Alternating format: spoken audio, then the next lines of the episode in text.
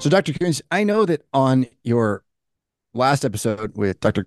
Pastor Grills, you talked about the Bohemian Grove and you mentioned that to me, you know, your take is effectively, what was it, Alex Jones' take, you said in the comment.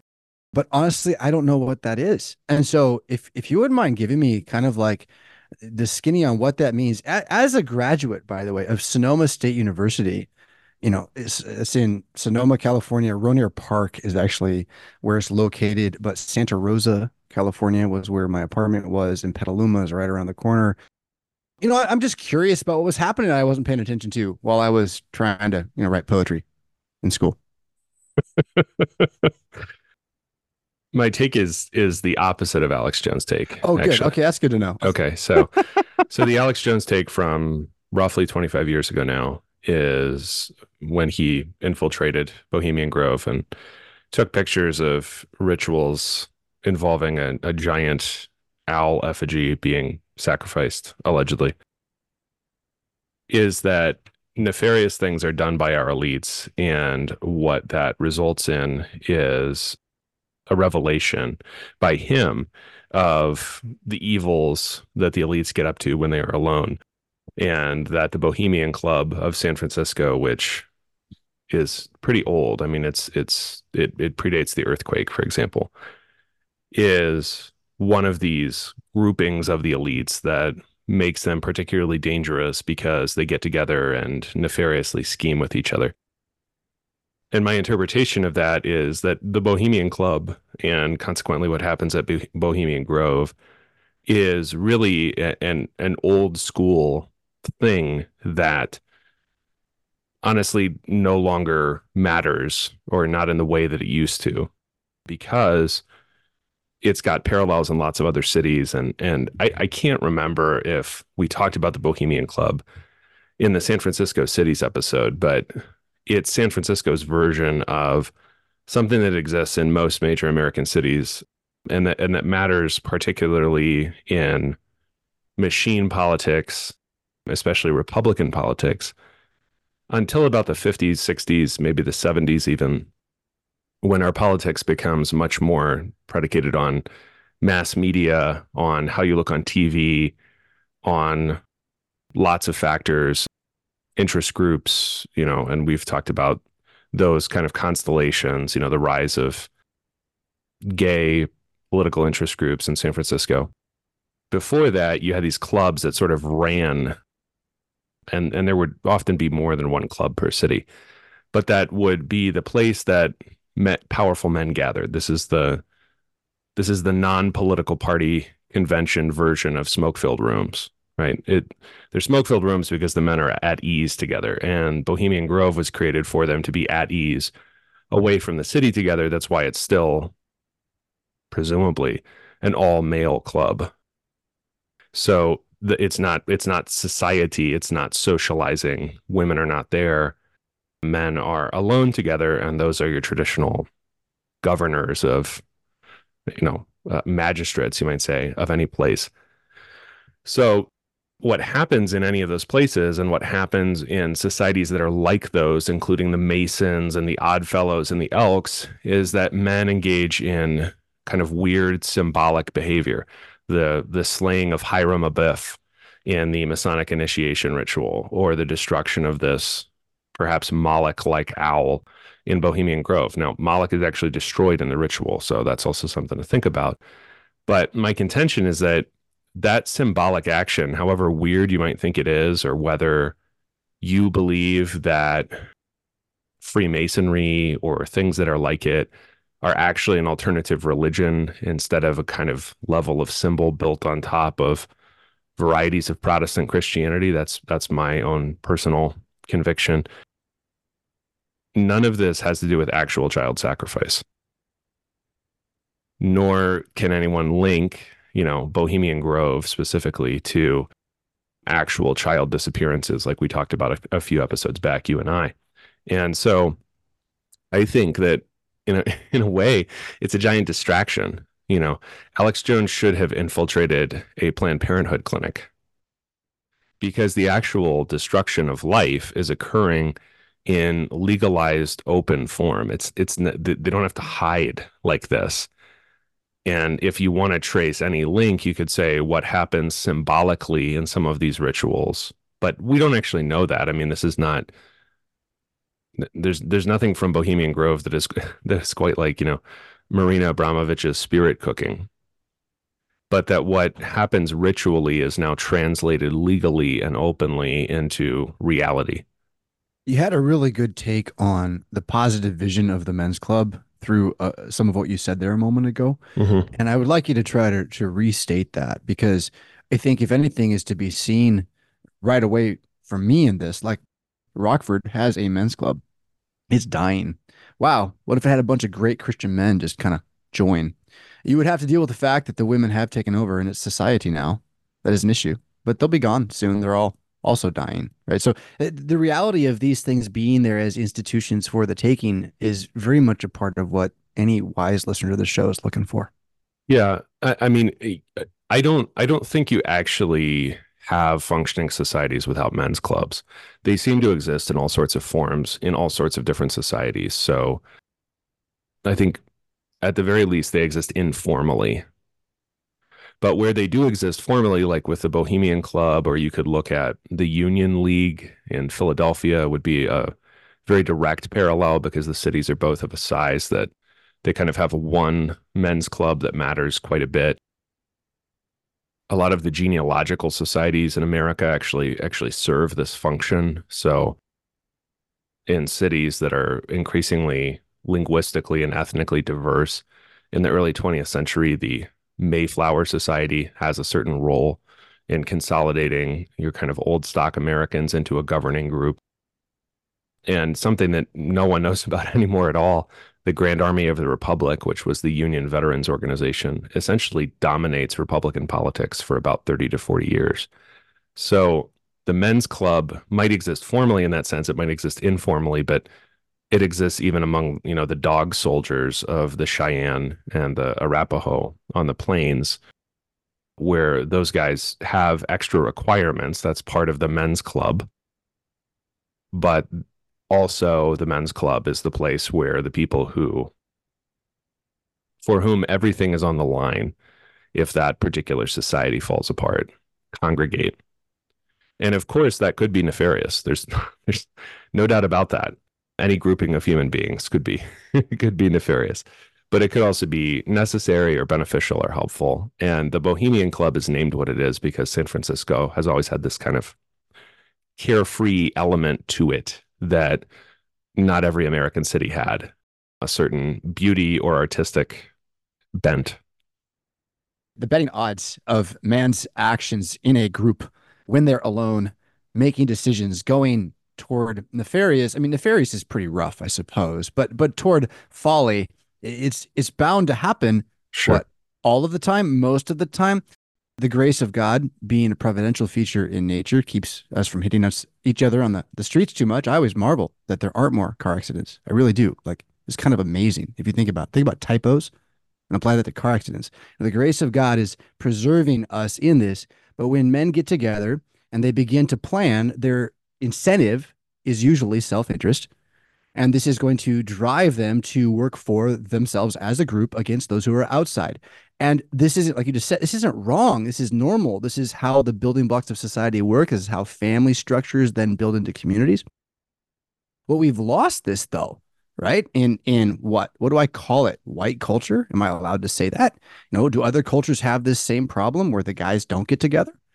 Or where when we do, it's sort of like to retreat again. So this is where there, there's an article that will be linked in the show notes that I, I don't remember the name. It's by a gentleman named Jonathan, which is awesome. Jonathan Haidt, there it is. But I in my head, this article is Tron was real. Tron was real. Uh, Dr. Koontz, you, are you familiar with the Tron story? Definitely not. No. No. So Tron's a story about a, a, a computer nerd who gets accidentally, you know, magically sucked into the computer and he then lives inside the computer and has to be the hero there and save the world from like communism, sort of. But you know, he, gets out of it. Uh, there's a great uh, motorcycle scene and flying scenes. All this, you know, it's Disney in the '80s of all places, and the story of little boys falling into their computers and never coming out again more and more has struck me as something that is not a story, but a something of a spell, if I can use that language. And so this article delves into this and or the the growing need for men to escape frankly just that it that if you are a male in this current quote western society which isn't very western in this way you must escape from your manhood. You must hide and the boys know this as well as the men do. The men who are playing the video games are boys who just knew it all along. They don't know where to go. Now, there's guys out there that are going to say, well, grow up, stand up, be up. Okay, cool. Yeah. But if you're in the cage, you're in the cage. If you're in the matrix, you're in the matrix. And so learning to see you know, the, the machine war that we're up against and what it's doing to our minds. And then specifically, again, if you are isolated, if you are not gathering, if there is no men's club that you begin to, well, I mean, found one you know, grab a guy, start praying Sons of Solomon, sons of Solomon.net. Um, I think this is essential to the future of our, our current zeitgeist. I, I think that uh, the major obstacle that you have there is that this is all derided as an old boys club rather than some basic way that that life has to function. It's important to be clear that not every club it has any kind of like governing position and that a lot of clubs were even back when long before there were video games that they were escapist in nature. They didn't organize for any specific purpose. And to be honest with you germans in america were kind of worse at this than most people. Their major social institution was what's called a shooting club. And so that you know that's what it's for obviously. And they would drink beer and shoot and, you know, the Lutherans were like, oh, yeah, that's great. The problem is it didn't really serve any other purpose. Right. And so it didn't it didn't go anywhere outside of itself. So you could have a collective man cave like that. All clubs are going to include some amount of relaxation, but they're also going to have a certain function that is not the same thing as just just enjoying yourself. And the difficulty there is there's an expectation in the West, in the modern West, that anything that is quote transparent is good. Okay. It, and I I have a basic issue with that, kind of in at least two different ways. Number one is that transparency is always to some degree fake. Pastor Fisk knows this as well as any other pastor does that when you occupy a public position, transparency or being open about what you're doing and what you're saying, that's you know that that seems good on its face, but it, it it's always limited. Hmm. The idea that anything or anyone or any institution will be perfectly transparent is silly. It can't be, right? Not everything, even that is true and not necessarily wrong, but just is the case cannot be spoken of or shared or displayed at all times because groups of people the a, a large group of people cannot and do not react to reality in the way that people who actually have responsibility for that institution for example will react. So for example you know you could tell your kids like we have to move you don't have to tell your kids like we took out way too many student loans, you know, 30 years ago, and we're still bearing the burden of that. And, you know, daddy's about to lose his job and whatever. Like, you don't have to do all of that. Right. In the same society that is obsessed with transparency is also the society that has begun to speak about oversharing or TMI. The reason being transparency, we have overvalued it, right? The stock is way too high on transparency. And that doesn't mean that you're lying or hiding things. It simply means that you don't reveal absolutely everything that's going on at all times. It's not actually good for people. They can't actually handle it and so on. I mean, think about how stressed out people get about the weather. Your point that it's not possible is it's, really key. Yeah, I mean, it's it's going to be fake on some level, right? The person who is performatively transparent is always hiding something. They're always performing. Yes. They're constantly performing. Correct. yeah. yeah and so that's so that's one direction right and and so the idea is well we're going to replace the old boys clubs with transparent open you know blah blah blah blah you can't okay i think in, in a way the old boys club is is actually a little more honest about what is what is possible for human beings who have responsibility for anything than the idea that we're going to talk about everything, right? And everything is going to be shared, that there will be no more executive session, so to speak, anywhere, anytime about anything. It, it seems to me that that the key to the boys club is to have authentically, if I can use that as, you know, as an adverb, eh, good old boys. you really not not not good old boys like for themselves, but that they are elder boys, men who are good, who desire to leave behind that good as something. And then all of their passage and and show and if you want to call it ritual, like all of that is a matter of enacting a a covenant of trust in each other, you know, whether it's with stick swords or whether you're cutting animals apart, you're, you're you're saying we are going to trust each other. And they're then passing that legacy from one generation to the next you know such clubs initiate and bring in youth and and in, their purpose is to outlast right and yet we're living in this time where none of the institutions seem to be ready to outlast because none of them can pass on without the fact that they're failing, right? Most of them are. Right. Um, yeah. Yeah. Go ahead. Yeah. And, you know, the, the, the armed service that has the least difficulty recruiting, it ha- it still has difficulty, but has the least difficulty recruiting is also not coincidentally the most male and the most demanding, which is the Marines. So if you if you want recruitment, if you want something, you have to create some sense that this is difficult, which creates a sense of exclusivity. Right? Inclusion is not actually really all that valuable at the end of the day. It doesn't create enduring institutions. You have to create some degree of exclusivity and you have to create some sense that the that this that the man will be rewarded for his sacrifice with honor, with responsibility, right? that this isn't just like you get in in some meritocratic fashion, allegedly, or just openly non meritocratic fashion. And then everybody is just, you know, in some kind, all sitting on, you know, multicolored couches together, sharing their feelings. Like no one actually wants that. And when you are in well, that how, situation, how soft are the couches? Sorry. So well, yeah, they're going to be very soft because the people are supposed to be very yeah, soft. Right. I yeah. like soft couches, but keep, I'm just having fun with that thought. So you continue on.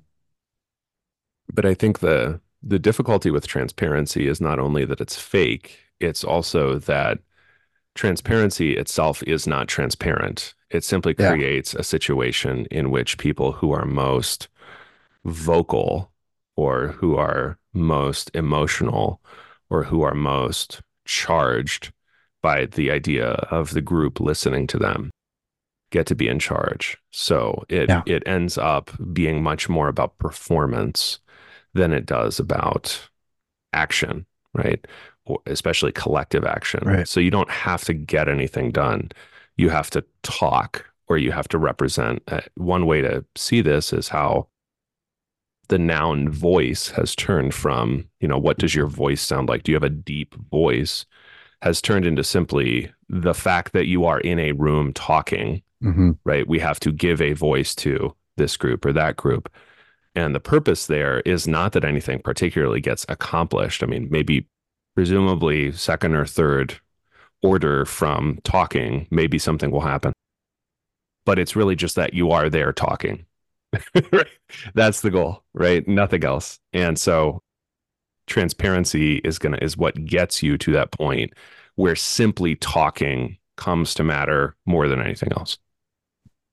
I I like the bit in there that the the moment the room is equal in everyone having access to the mic if they choose to try inevitably the person who is most capable of just dominating the room by whatever actions they take, which will be a performance of types. They will they will assume, they will do, they will act, and everyone will listen. They will follow, and and and that will rarely be the person with speaking who's speaking wisdom. That'll be the person who's the loudest. So that it is a it is a recipe for tyranny to just exist if if you want to let it overtake you. I want to turn from this. I think it connects a little bit to a clip that also should be in the show notes of it's about 20 20 minute from Victor Davis Hanson, who's a historian who I am familiar with because of my you know once love of still love of hardcore history with Dan Carlin. And he's talking about Trump, but not really. He's talking about the left, actually, just kind of exclusively a little bit, and and or their their track record, and or you know where we stand at this point, and his his it's it's all very interesting, but his notion that those who are destroying our civilization right now are doing so because they're deductive ideologues. And, and I think this is a point, Adam, that you've you've made from the beginning of this show. They're deductive ideologues, that they have a premise of what they believe to be true. Whether or not it's true doesn't matter. They believe it to be true. And that gives them a sense of moral superiority and intellectual superiority. They, they are not only morally better, they're better people because of what they do, they're better people because of what they think. Right? They think better than you, which allows them to take actions that others might call morally wrong, but see, they're not morally right intellectually. And so now you can begin to do, you know, excessive things in order to achieve the pursuit of your again deductive idea ideology. I thought that was a, a nice take coming from someone who isn't you that I've gotten from you. And I'm curious, you know, how close am I to your mark and or where else we can go from there. The idea of d- deductive ideology, you know, I, I I'm really not sure this is politically limited, maybe in the way that Hanson is is indicating, where deductive ideology is how the left, right, presumably, right? That's what that's what Hanson is assailing is talking about. That they're somehow governing in a way that is you you have to accept some ever ever expanding base set of assumptions and you know or at least be open to them right so you have to do the the biden progression from you know for forced school integration is is wrong to wherever he is today, right? And I think Hanson is somehow limiting that to the left. I, I, I don't see it as a as a dysfunction only of the left. I see the left as always our most modern people, and I, I don't I don't mean modern as a compliment, just timely or contemporary. But that this is a this is a function of modern people generally because of something that is much deeper than any particular ideology. So I could I could do this with libertarianism. I could do this with confessional Lutheranism that has to exist apart from a state as it never had to do prior to modernity. I could do this with lots of things, but the idea is that you become a sort of person who is completely determined in life by ideology because to my mind, the fundamental condition of modern life is not so much a certain amount of technology that you communicate, you know, at a certain speed, or you move, you can move at a certain speed over the earth, or that you have indoor plumbing as a general matter. It is that you you can and potentially will be, especially for the sake of money, disconnected. So that and this sounds I think I think a little odd at first, but the the fact that you are able to contemplate a variety of seasons that you know your forebears or maybe even your parents or grandparents who are still alive didn't live with is such a strange thing in the whole scheme of human history that you know you that you would uh, you you could live in Rohnert Park and uh, have the kinds of seasons that you have there, and then you could have four really distinct seasons in somewhere else and live and be there for a while. All of that is going to create in you a certain lightness in connection to basic life conditions. What kind of clothes do you wear, and what kind of food tastes good when it's cold outside? Does it even get cold outside? All those kinds of things are going to just kind of cut you loose. And by being cut loose, you will, of course, have to sort of base life in something else. And the something else in which modern people base life are, you know, things that in the whole scheme of things are kind of intellectual convictions, which is kind of like, you know, when, when we infrequently have tornadoes here in Colorado, trees fall over pretty easily because of the nature of our soil here on the front range.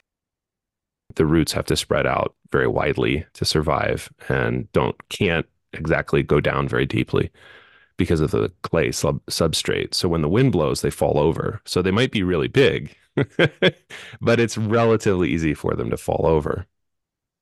When you think about what you're basing your life on, the idea that you're basing your life on intellectual convictions, while the rest of your life is is actually functionally determined by where you can make money, is functionally determined by technological conditions it's it's not that you have no roots or that the or that the tree isn't growing. It's just that you have to realize that when the wind blows, that's going to go away pretty quickly. So we are, yeah, I think Hanson is completely right that social approval, the disdain indicated by many of our governing elites for other human beings is is based on this this concept that he calls deductive ideology. But I I, I actually see that as true of basically all of us to one degree or another rather than you know just true for the governing authorities of the left university presidents and civil servants and stuff like that yeah, yeah all the more reason to sound the alarm that your intellectual superiority that is you know something true does not make you morally superior to whatever animal happens to be standing next to you, whether that's a man or a dog. You are you are not freed by your knowledge to carnage or folly or any such thing. And I, I think if I if I pull something out of what you just said, is that deductive ideology is a great definition of modernism itself. Uh, modernism is an ideology about life being a matter of ideology or a matter of intellectual convictions. And, and you could throw this into a nice twist with the way the Reformation broke down and, and how it was a matter of ideas that our true knowledge given by the Word of God and driven by the Spirit through history also ran into the ways of man and and the ways in which our our love of the Greeks, our love of Gnostic thinking, of categories, uh, the way that the Gnostics draw them, uh, also has impacted where we've where we've landed at the end of all of this, right? And so so today to acknowledge, yeah, I probably give a lot of weight to my intellectual convictions. It's true, and, and I I also feel the need to be transparent about that with people. Yep, that's true too. All right, I'm an American, I'm also a Christian, and this calls for wisdom, right? It's it's not so much just a matter of you know Dr. Koontz, please forgive me. I need confession absolution today, right? Like that's nice. That's good. Go do that when you when you actually sin. But when you're dealing with your own intellectual convictions, right? You're you're struggling against the ideology, the mythology, the the the walk you have that's something more than just what the scripture says it is, right? And it's going to be filled with thorns and thistles, and you've got to you've got to plow it with what the word of God and the Spirit says.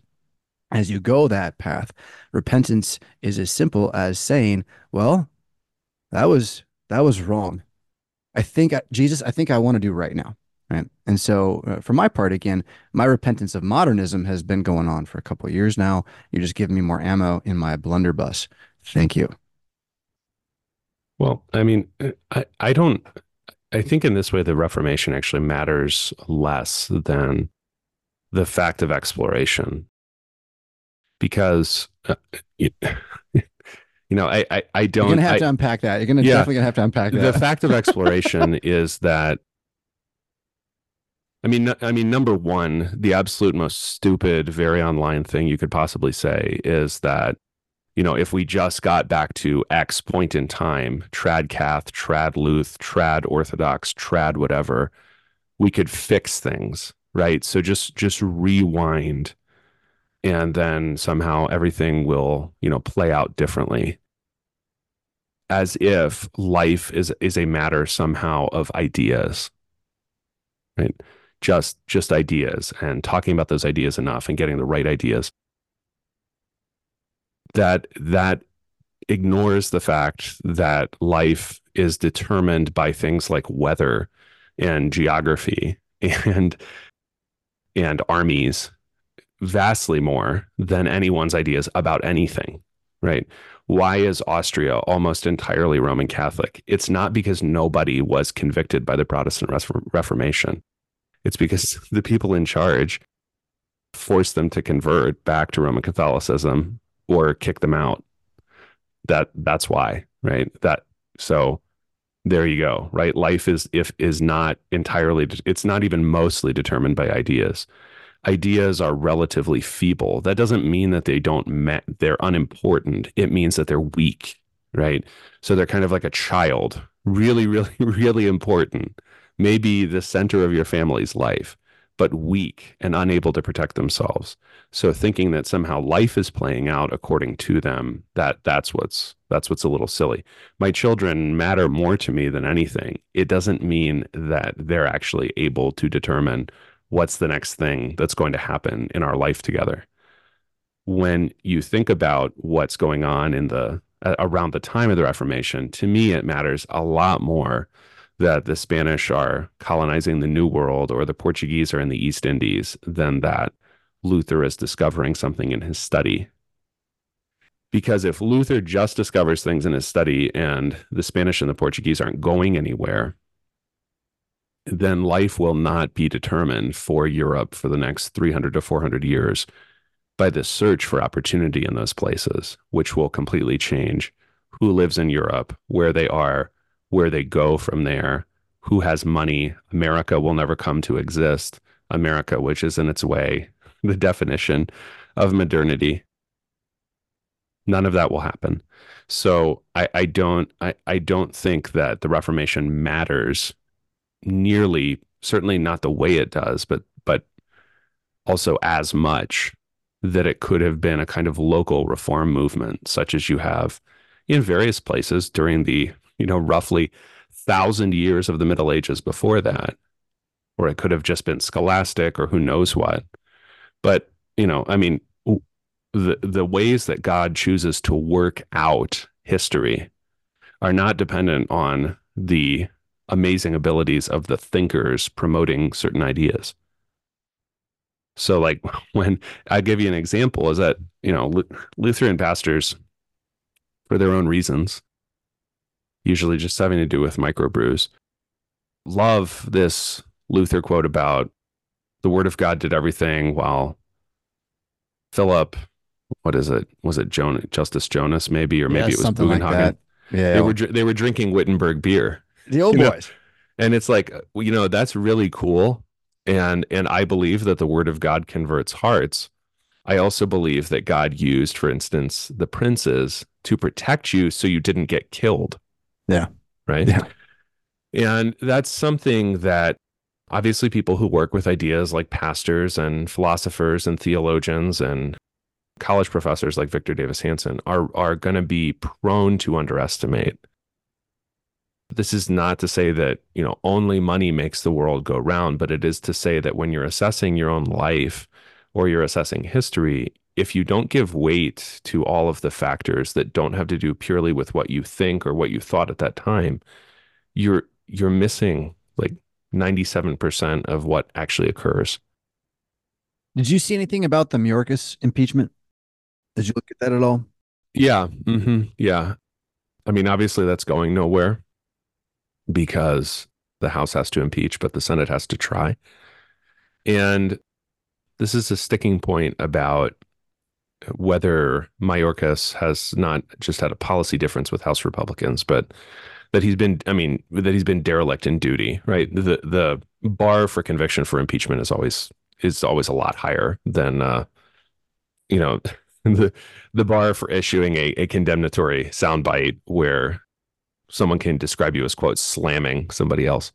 so that's not I would be absolutely completely stunned if that went anywhere. Democrats are currently, as we record this, this is the day after Valentine's Day for the record 2024. Democrats are currently shifting a little on how they talk about immigration because very blue cities like New York and Chicago and Denver are under incredible pressure and and financially particularly with Denver, which is the smallest of those three, of course, at a financial breaking point for the city about provision for migrants, particularly from South America. So Democrats are kind of shifting. There was just a special election to replace George Santos, whom House Republicans expelled from from the House of Representatives. And he was replaced by a guy who has run for a variety of things in that kind of suburban parts of Queens, urbanized parts of uh, Nassau County district named Tom Suozzi. And Suozzi ran on a platform of saying, look, I'm going, you know, it's an invasion. He used that word. And, you know, so that's that's pretty unusual for a Democrat. And Suozzi is yeah. otherwise a fairly, you know, orthodox in terms of deductive ideology. He's a fairly orthodox progressive. So they're shifting a little on that, but they're not going to agree that Alejandro Mayorkas, like, you know, needs to be kicked out of office or something. I mean, that's just that would be such a such an own goal. They're not they're not going to do that. So that was a little bit of a left turn, but but not entirely because it's still, I think, tied to this idea of ideology and and how does it matter is a question that that I still get from um, you know the Lutheran world, right? So, you know, and this gets back to what you said a moment ago about princes drinking beer. The contention that well, God is in charge, He's sovereign, Jesus is king, He's ruling, He knows what He's doing.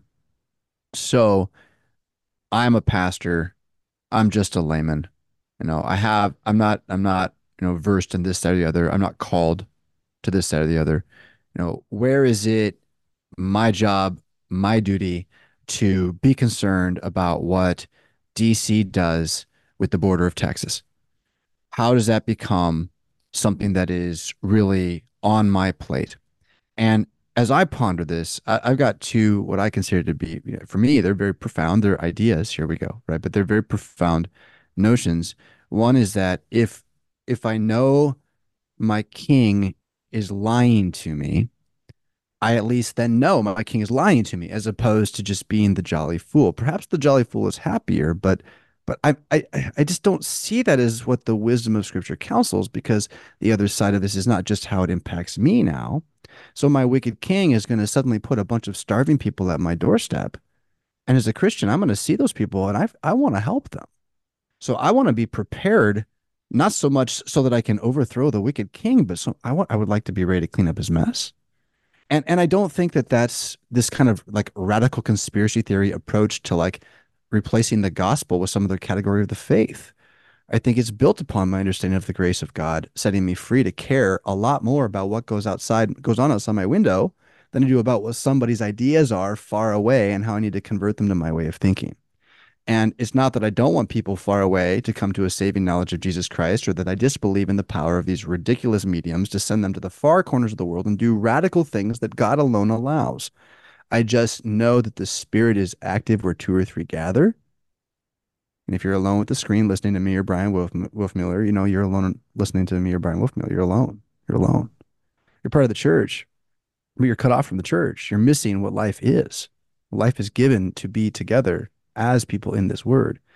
And it's my own struggle I've got. I can share too much. Here we go. You know, with what I've got to do to battle the the the struggle in my heart to be a good man to my children, to to be a good brother to the men in my neighborhood who go to my church, and to be a good pastor to them also, because we're all these things together.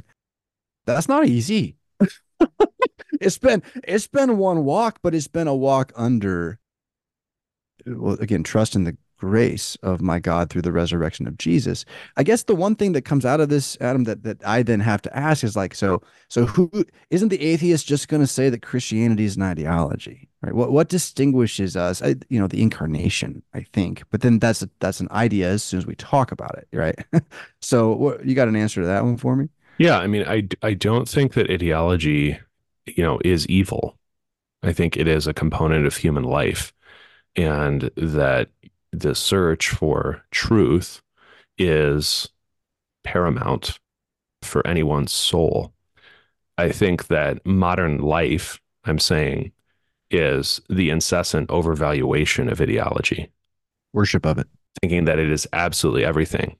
When I say something is paramount, I don't mean that's the whole mountain or if I say something is really important, that doesn't mean it's the only thing that there is. Uh, in order to say important, there have to be other things that are less important.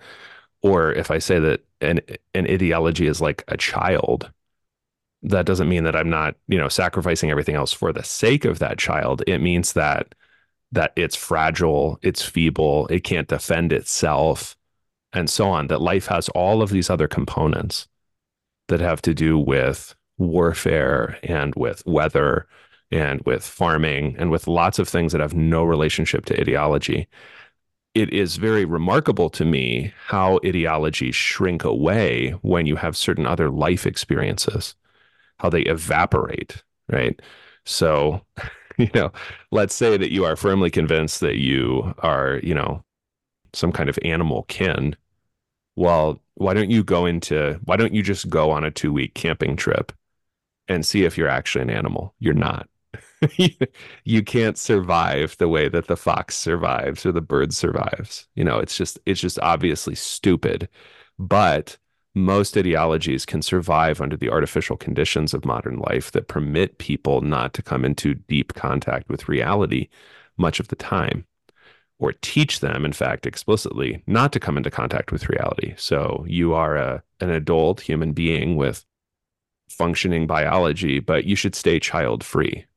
Don't come into contact with the reality of having to realize that this person will still be alive when you are dead. Right.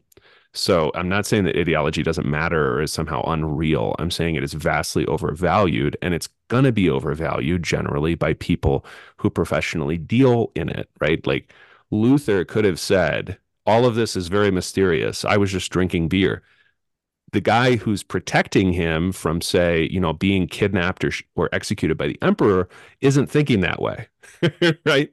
He might be thinking you know that's really nice that you are attributing this to god and and that's that's correct. It is god's providence but that operates as luther elsewhere teaches through god's masks through the other people including the guy that's shoving him into the carriage so that he can be taken to safety in a castle protected by stone walls and soldiers it's almost like the idea that the first use of the law exists has convinced us that we're not allowed to use it. I, I, I don't know, like that, but like really, that's what comes out here. That the the providence of God is the curb, and it's at work.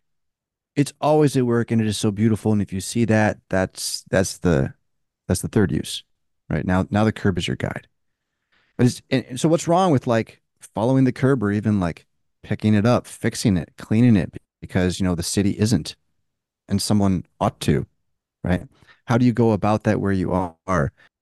And how do you not be stilted by this kind of miss second use idea, which is that you're so sinful no matter what you do, you might as well sit there and not do anything except for, you know, what, drink another beer and watch some more of the talking image.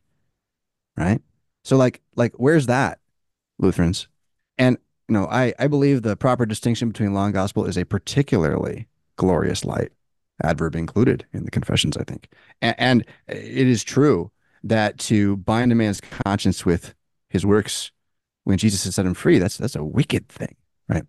But to to debate our our ideology about how we should preach this based upon a guy we kicked out of the church body more or less in the 70s, his writing that still haunts us. While the world falls down around us and we we, we can't we can't begin to tell people what to do because we're afraid it might be the law. I mean, repentance is in order here in a lot of ways, Adam, I think. And and it isn't it isn't the rejection of our our font. It isn't the rejection of our first sources. It isn't the rejection of our identity as inheritors of the Reformation. But like you did to us a little few moments ago, it's an it's an acknowledgement that it's just not as big a deal as we all want to think it is. We have not made the impact we want to tell yeah. ourselves we have. Yeah. And if we want to sit on our laurels, well, I'm I'll, you you sit on your laurels, right? Whoever's out there listening, I can't. I think that the Spirit of God and the resurrection of Jesus Christ is worth getting out there by hook and by crook, word and sacrament only. But like that means the laity are free to pursue the offices of governance and not just free to, but we do well to encourage them to. And when we fail to do so, we fail to protect the flock. And th- that's where I'm at with it right now. Now, what does that mean? Fighting words debate? I don't know. But go go ahead, Adam.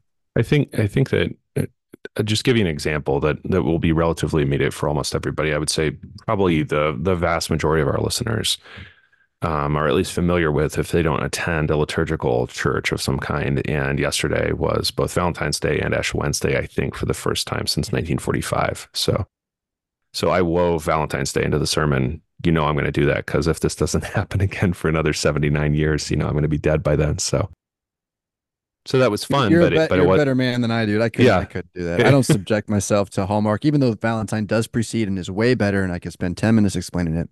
You're a good man. I I, I, I, uh, you. yeah, I, I, I sound like a St. Louis grad most of the time, and maybe you Uh, don't. I don't know. yeah, they'll like that. Yeah. but the the Old Testament reading for Ash Wednesday is about the prophet Joel, and Joel is yes, obviously about ideology because it's about their lack of faith in God. It's about the fact that they can't carry out the sacrifices commanded by Moses and and so on. The immediate occasion, however, is the plague of locusts that have destroyed the vegetation in Israel if you I, I- think that the way that modern people think about ideology is that the basic conditions of life are are essentially fine and will go on. And therefore we're just we're just all debating things in a nicely heated room with plenty of snacks. And and we just have to get that debate right. But the room will be heated and the snacks will be provided. And what's happening as you look at history in the Old Testament is that it is not only ideological division, where in Jeremiah's time, some say peace, and Jeremiah says there is no peace in Israel, but that the conditions of life also tell you how things are going and also how to change your mind to repent about what is going on and what you have thought, as well as how you have felt and how you have lived. And that connection between life and ideology is what I think gets severed in modernity because of the fact of overwhelming, especially the closer we get to the present until recently, overwhelmingly increasing wealth and comfort. And we talked about this with with immigration before is that this is this is sort of in the back of everyone's mind that the debate is not about you know uh, it, it it's not about you know how many people can we even have inside the United States of America or something. It's about you know whether we're enforcing the laws or something and and we disagree about what the laws should be you know. Whereas the actual crisis faced by places that ideologically want as many people from everywhere in the world as possible to be here the life crisis is not about whether they, you know, object to having to provide all public services in five different languages or something and whether that's going to work long term. It's we just we don't have enough. Scarcity is the basic reality of human life. So when we think about ideology, it's, you know, again, it's it's not that it's that it's unimportant. It's that we have assumed that life doesn't matter you know and and just and just magically you know whatever god thinks about what's going on just magically the room will be heated and the snacks will be provided. And that's just not true.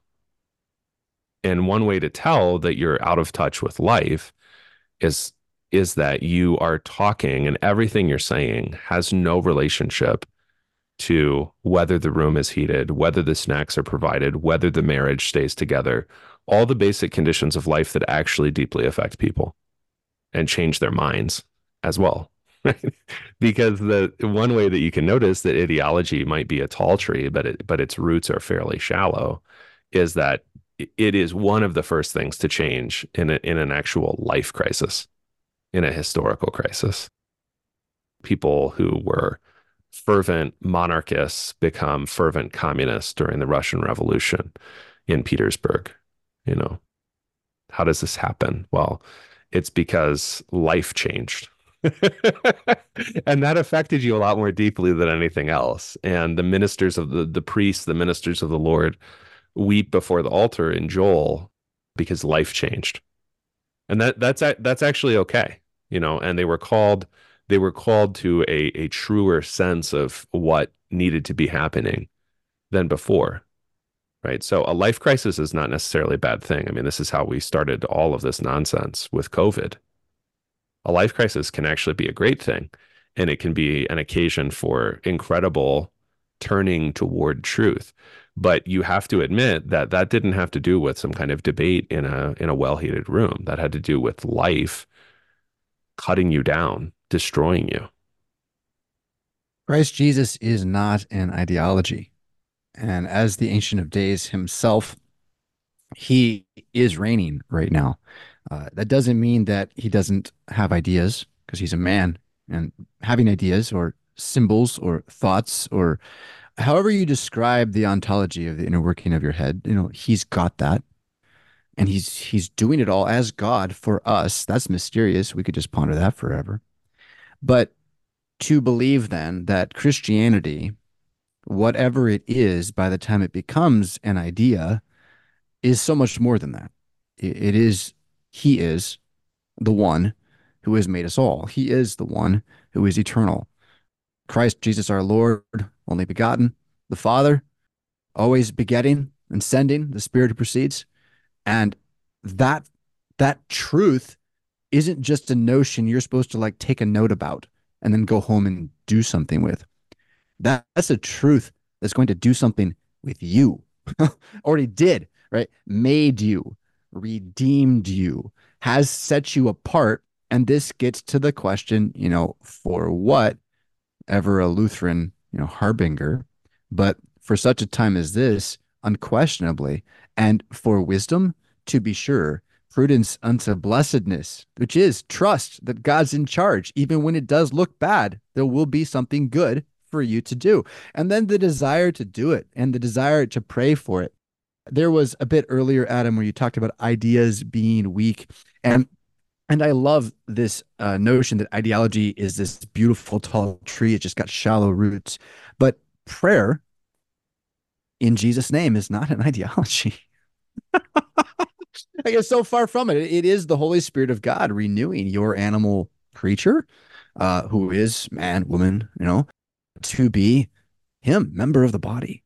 And that that potency, that power, that gospel, that good news that is for the forgiveness of your sins, through the forgiveness of your sins, with the atonement you know all the all the little words we can put in because somebody with a bad ideology says something stupid about it so it makes people don't believe right like like that's important but not as important as the actual wind of god blowing upon the church which is is going to be local communal lord's supper teaching the bible scripture fathers to children right that yeah. and, and and to put the war there, right? Put the war there. Yeah. I, I mean, I would say that there's a essentially a verbal meme that gets repeated throughout the Missouri Synod um, incessantly.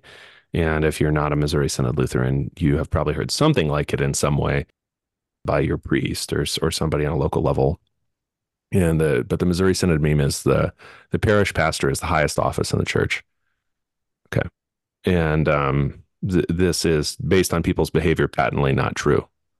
that's that's not how people behave, and that's not what they they look to do with their lives. So, I I use Jesus's teaching, especially the Sermon on the Mount, to assess life, and I tend to look much more at people's behavior than at what they say, and their behavior reveals that they don't believe what I just said.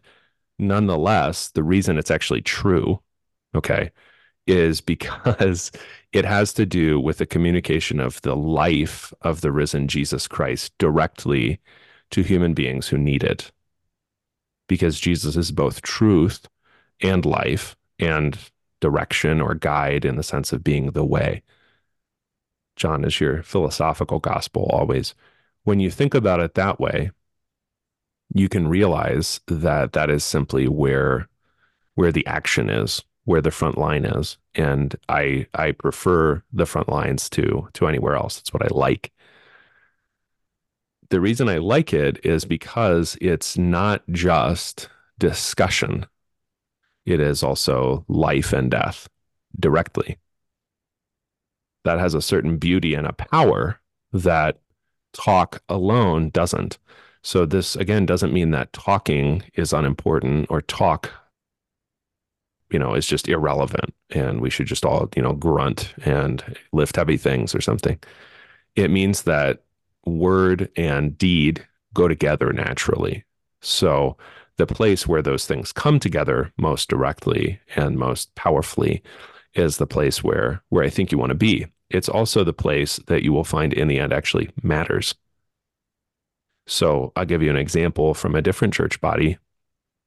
If the American Roman Catholic Church is not sending the Lord's own portion of money to the Vatican, if somehow they withhold those funds, it would be the same for the Greek Orthodox. It's the reason that the Greek Orthodox in America don't exactly govern themselves.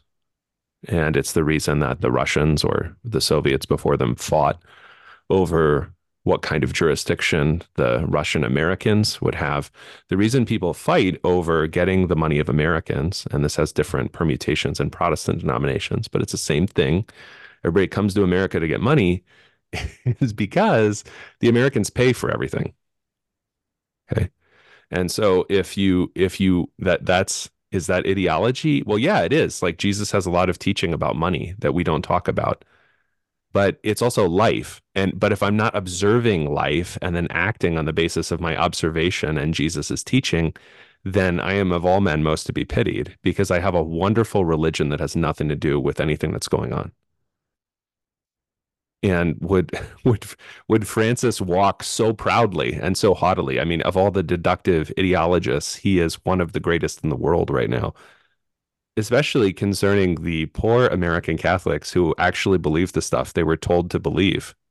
Right? Not in, they don't believe what he believes, they believe what they were actually taught. Here's what a Catholic is, you know. Would he behave that way if he didn't have all of their money? So this is where when you neglect life, you neglect the things that are actually going on. And Jesus does not neglect life, right? He includes all of life and is himself life, right? He's actually alive. He's not a set of ideas. He's a person who has teachings, who is alive, right? And in baptism, you're not just included into assent to his ideas, like he's some sort of just predecessor of Karl Barth or something. You are included into his death and resurrection. So, I like to be where that kind of action is. But I think most of all, when we neglect the fact that he's actually alive, we neglect the fact that life actually has to do with us. And so the observation of things that go on in life have to do with us. Where is the money going and who pays to keep the lights on? And, and how do we talk about those people? Because the thing that bothers me most about deductive ideologists of all kinds is that they end up despising the people who keep the lights on. You know, so Hanson Hanson applies that in a, politically specific way, like you know most plumbers, most farmers, et cetera, are not do not agree with the governing, generally leftist or progressive authorities in any Western country, and that's true. But I would apply it. I mean, I think it's a dynamic in any human group that comes to overvalue ideology is that they end up, and this is something you have to observe in people's actions. They end up despising they're not even necessarily the little people, right? They might be the biggest giver to, you know, that Rotary Club, that congregation, that school district, as far as a business, you know, donating something for, you know, the local basketball team or something, right? So we're not even we're not even saying that this is just the absolute most impoverished people, but it does include them too.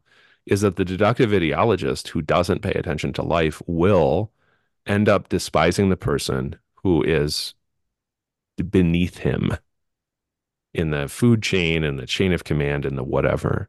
And you will be able to observe his his spite his meanness his smallness of spirit in his actions best rather than just in what he says. Because probably if it's a if it's a modern expression of ideology he's going to have to say that he cares about the little guy right it's it's not it's not 730 AD. He he can't just he can't just openly despise the peasants, right? He's going to have to say that he cares about them. But you you will have to observe from his actions what what he actually loves and cares about. Jesus redeems your life today. You're listening to a brief history of power. You know where to find us, or you would not be here. What do you think of when you hear the word college? Expensive, liberal, woke? Imagine a college that is affordable, a college that is unapologetically conservative and Lutheran, a college that won't take a dime of federal funding, a college that teaches the best of our Western heritage, a college where students grow in the Christian faith instead of leaving it behind. This is Luther Classical College, a college by Lutherans and for Lutherans. Visit our website, lutherclassical.org, subscribe, become a patron, and join the thousands who are making Luther Classical College a reality. North Idaho is home to beautiful mountains and scenic lakes, small town tranquility, civil freedom, and the faithful Lutheran parish of Blessed Sacrament Lutheran Church, located in Hayden, Idaho, near Coeur d'Alene. Blessed Sacrament Lutheran Church is a proud sponsor of A Brief History of Power. If you like what you hear on Brief History, then you will love Blessed Sacrament where the Lord's word is faithfully preached and Christ's body and blood are administered at every divine service. Whether you are visiting Idaho or considering moving to Idaho, wouldn't it be nice? Please join the saints of Blessed Sacrament Lutheran Church for the Mass and Augsburg Academy Bible Study.